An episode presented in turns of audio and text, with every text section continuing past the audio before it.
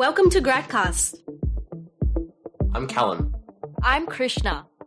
All the do's and don'ts of being a grad.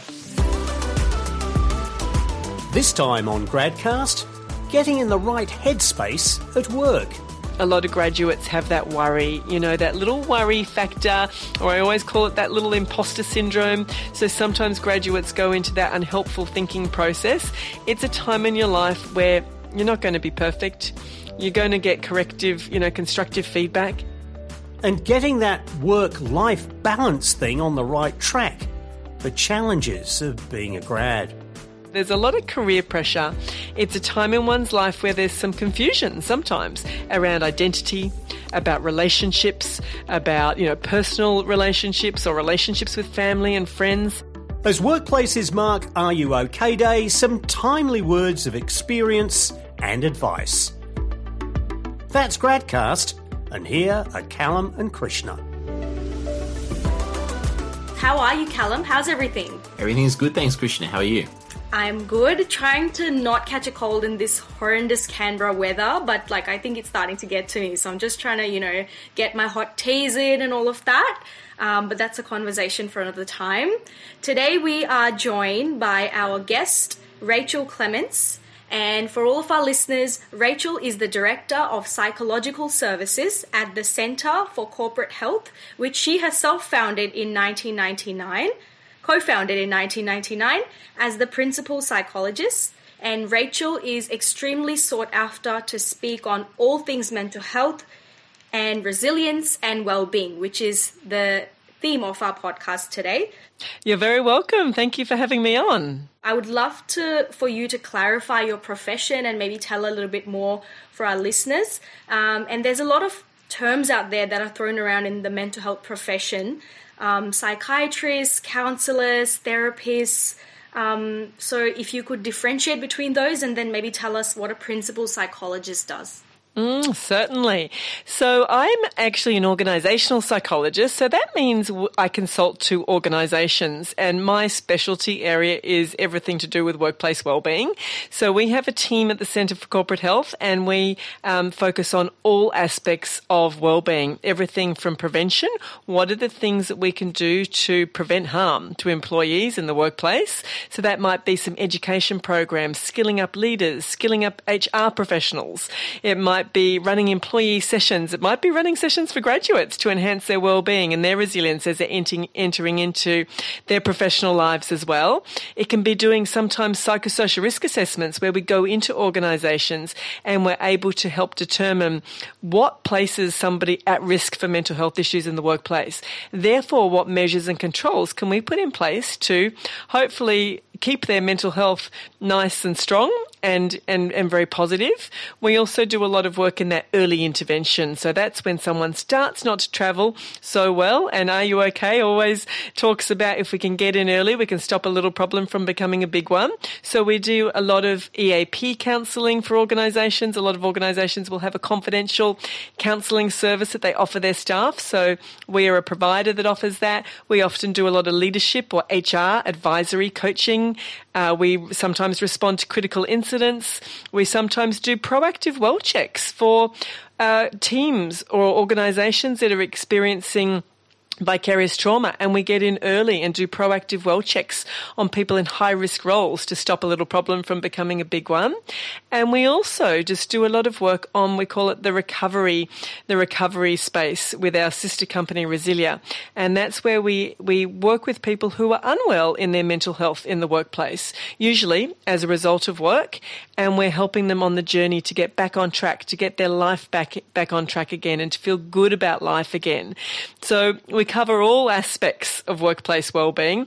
We're a little different, Krishna, to, to, answer your question around the difference between between a psychiatrist and a psychologist. We're a little different to psychiatrists in that we're very much, or our profession is very much focused. Uh, our specialty as organisational psychs is very much focused on the workplace, and uh, whereas psychiatrists are able to to have consultations with people and assist them through their their their mental health and their well-being, largely through through counselling, and also, of course, they can prescribe medication, which psychologists can't.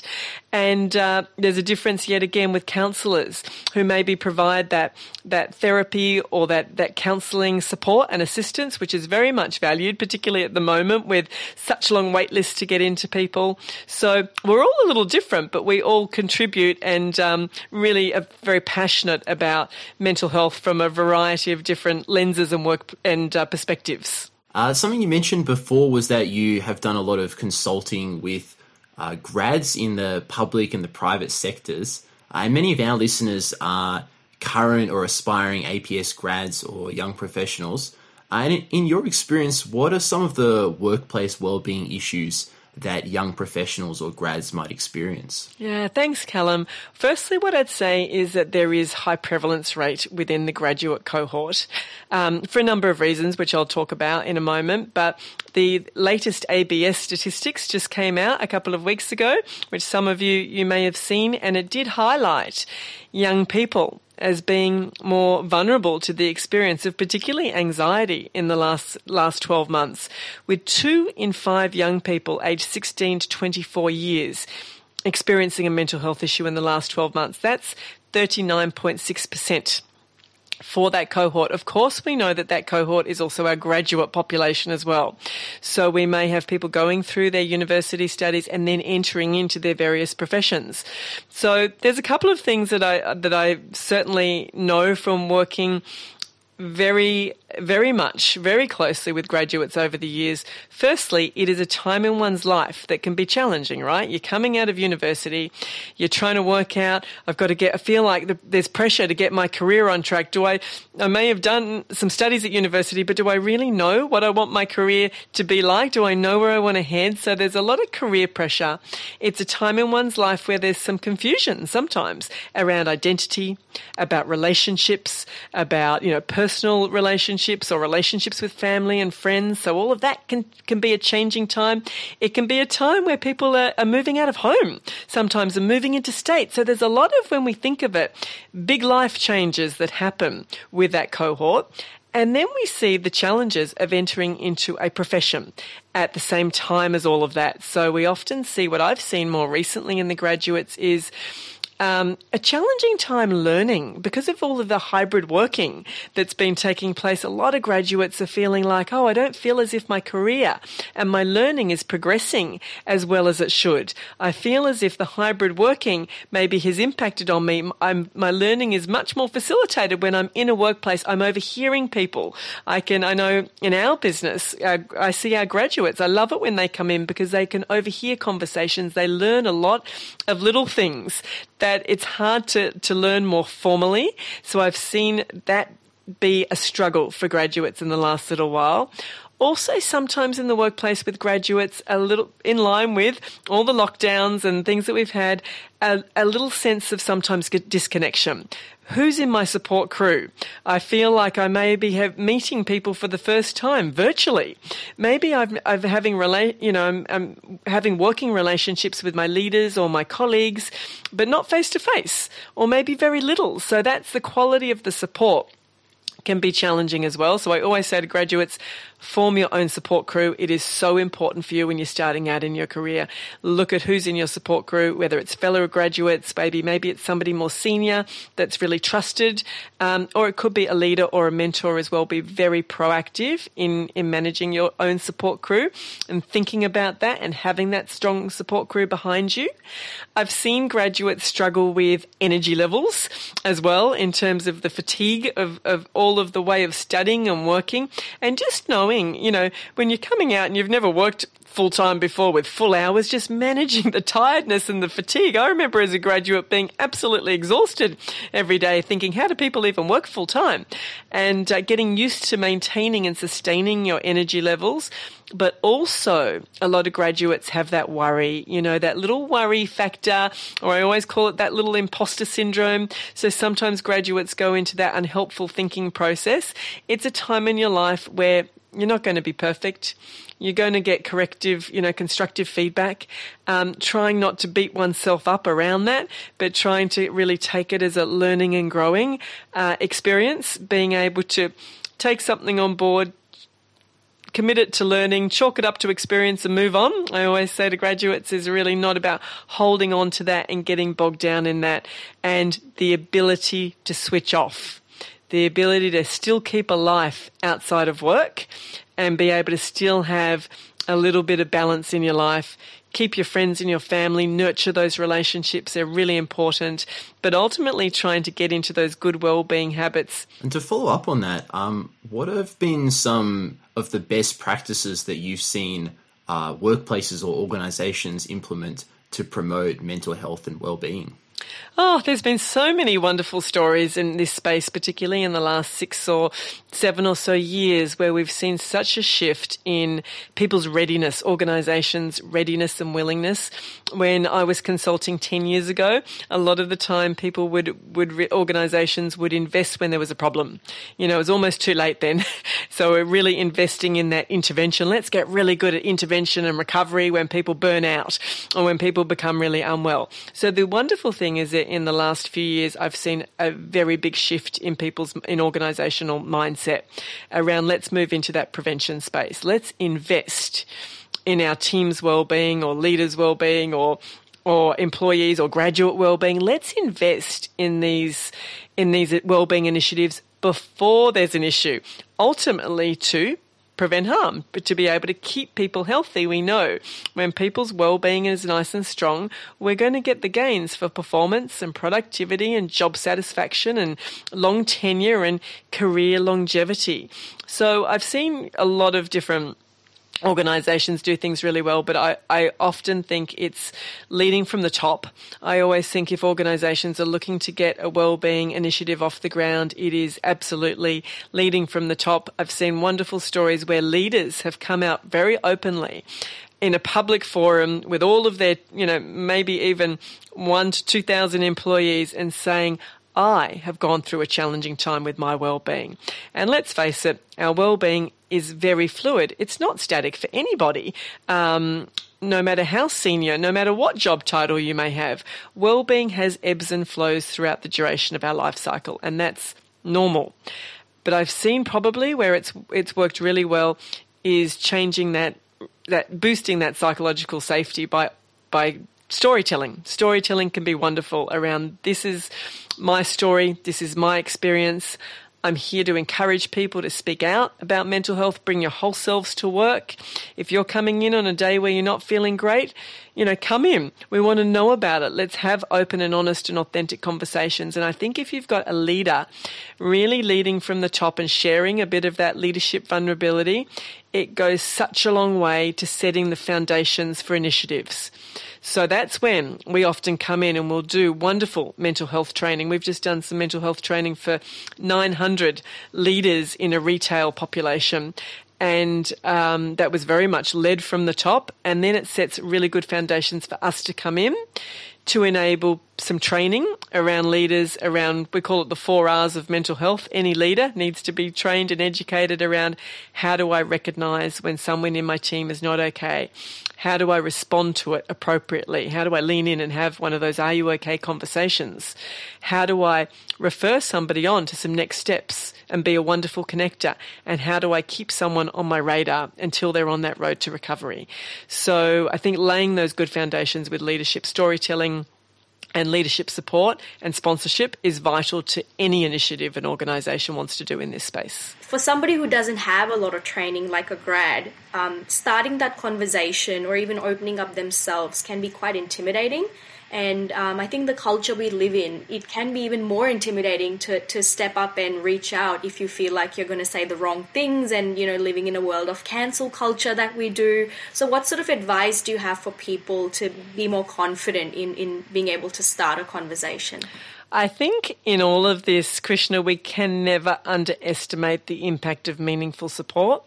And um, I, I, love this uh, this year's Are You OK Day theme, which is very much, as you said, ask Are You OK? No, no qualifications needed. It's actually come out of new research that Are You OK undertook, which found that four in 10 Australians feel asking someone, Are you okay? is a conversation better had with an expert.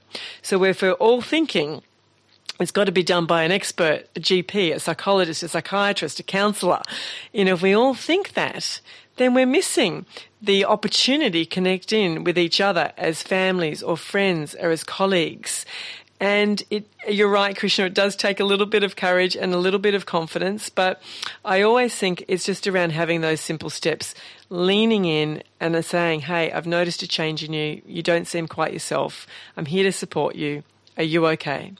Second step, being able to listen, and that's being able to listen without judgment, being able to listen openly, and being able to to show that you are listening, being able to empathize, your body language, your tone of voice, your eye contact all communicates that you're listening.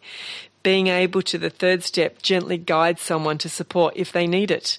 Being able to guide someone to those next steps. Sometimes people might say, you know what? I don't need any next steps. Just talking to you was so powerful. I actually feel so much better. That's all I really need at the moment. But occasionally, some people do need that more professional assistance and support. So, being able to gently guide someone to those next steps. And then, I think one of the most important steps of the Are You OK conversation is around um, following up, which is the last stage around following up with that person. Let's have a coffee next this time next Tuesday or let's have a coffee in two days' time. I want to check in and see how you're going. It's that little text message that you might remember to send.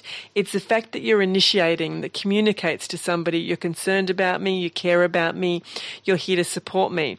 So, in answer to your question, Krishna, I think it's about removing ourselves from the pressure. A lot of people say to me, Oh, I feel like I might say the wrong thing. I feel like I might get it wrong. Or what if I don't have the answers? And my response is always, always, you don't have to. You don't have to have the answers. You don't have to. You're not going to say the wrong thing. It is really literally just having the courage and the confidence to ask that first question. And once you're there, it is literally just being able to listen and support and never underestimate. You might not be a psychologist or a psychiatrist or a counselor, but never underestimate the powerful impact that you can have on someone, that your words can have. It's so important. And what we know is that when people actually have those, those conversations, research most recently with Are You OK found that when it's an authentic and genuine Are You OK conversation, more than 80% of people say that they're making a positive difference. And I know it makes an incredible difference to the receiver of that conversation. So have that courage, have that confidence this Are You OK Day. Think of someone that you maybe haven't connected with in a little while, maybe someone that you know is doing it tough. Give some thought as to someone that's been juggling multiple things at the moment and really make that transition that, you know, the knowing of are you okay? Oh, I know I could do it. I know I should do it into doing because it does make a wonderful difference when you can transition it into action. And just want to quickly interject for a lot of our grads who've traveled um, from different cities and don't have a dog in the city they're doing their grad program. There's tons of farmers markets in Canberra where people will let you pet your dogs for free. So please go and pet a dog. It will, yeah, it's that serotonin boost that, yeah, we all need sometimes. So, yeah. Um, yeah. But I want to change um, gears to asking a bit about yourself. 23, 24 years of listening to people, um, checking in on them, I guess, and being an entrepreneur and, and being an entrepreneur of health and wellness and mental health. I'm sure there are days that you feel down as well. So, what do you do to look after your mental health? Yeah, that's a great question, Krishna. Thank you for asking that. Uh, it's yeah, juggling, you know, running a business. Um, is always has challenges. Um, having a family, having children, or having you know relationships, and juggling that with your own well-being.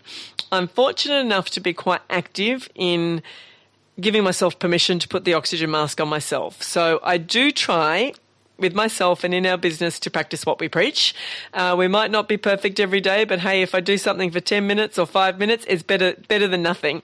So it's very much around some days, uh, I try and exercise every day as much as I can. Uh, that's through formal exercise, like I have a a, a, small exercise group that I engage with, which I love because I get the connection and um, and exercise at the same time. That's always been something that really has been a powerful uh, contributed to my positive well-being. Um, I have a wonderful support crew. I'm very lucky. My team at work, my leadership team, my team at work are amazing. Um, we've got a culture in our team where it's very much an Are You OK culture. We can debrief. If I've got a problem, I don't know the answers to everything all the time. I'm constantly ringing our team going, got this tricky situation. How do you think we should do this? And we problem solve and troubleshoot together. So I think having the support crew, as I mentioned before, is so important for your career and your positive well-being. I have a very good active support crew outside of work as well. And even though I might be tired, it's about trying to invest. You know, I might not feel like going out to a massive party, but I might feel like connecting with somebody for coffee on a Saturday or something. So really that power of connection and keeping those connections alive.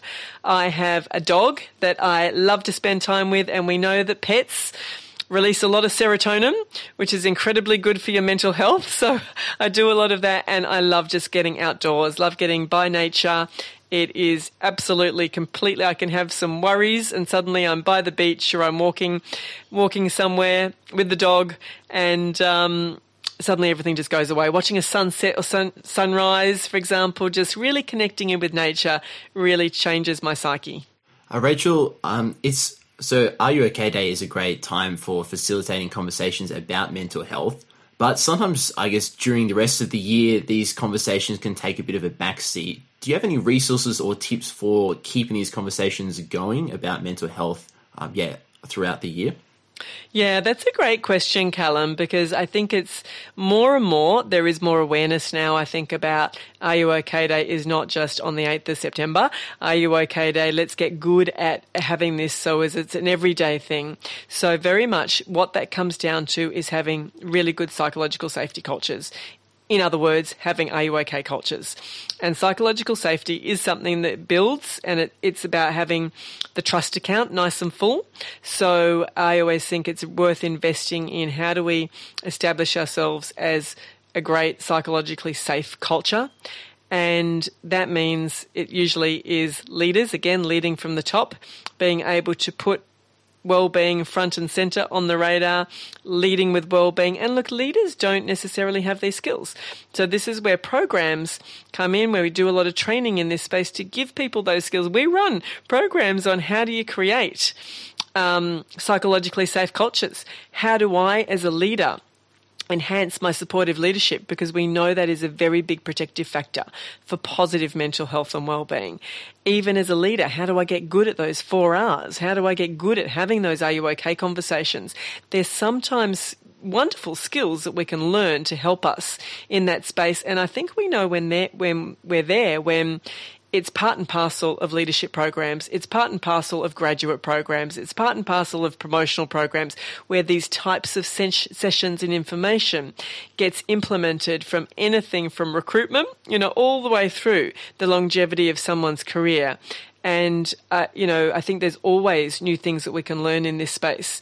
So making Are You OK Day part of your culture and part of more of an everyday thing is about embedding it in your organizational HR processes and systems and all those things, but you can, as a graduate, be a great ambassador for Are You OK? You can be that person that's there, you know, being a wonderful connector that's proactively reaching out. It's about getting good at having Are You OK conversations just normally right? You know, oh, I can see you've been, you know, we've been working really hard on that deadline. I just wanted to check in and see how you are. How are you going?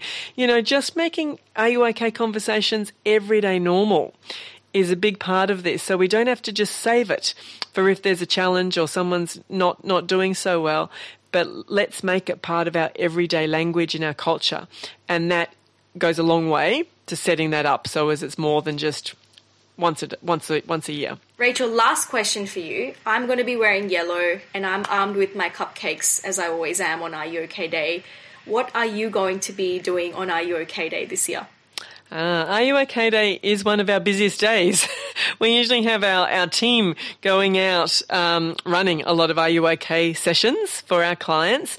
But no matter how busy we are on that day, we always have a team connection. So we always have event, an event in the morning um, over coffee. This year we're able to do it face to face, which we're so excited about. The last couple of years when we were in lockdowns, you might recall we had to do it all virtually.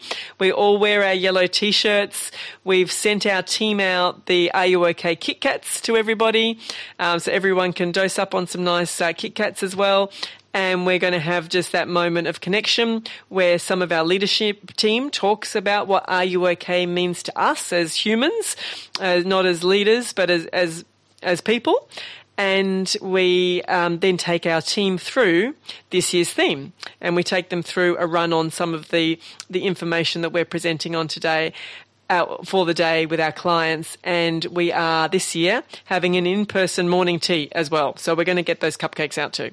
Well, thank you so much for joining us, Rachel. It was so lovely chatting with you, and um, I'm sure Callum can agree, even though I've pretty much not let him speak this entire episode because I'm so excited. So I'm sorry, Callum. All good. Thank you so much for joining us, Rachel. Thank you so much for having me.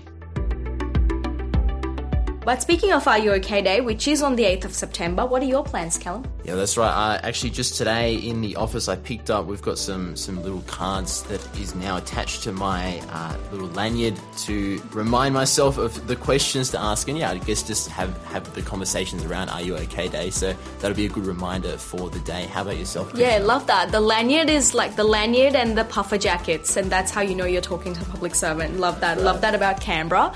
Um, yeah, so as as usual, my workplace will obviously be doing a lovely morning tea, which I love, a bit of a dopamine hit with those sugary cupcakes.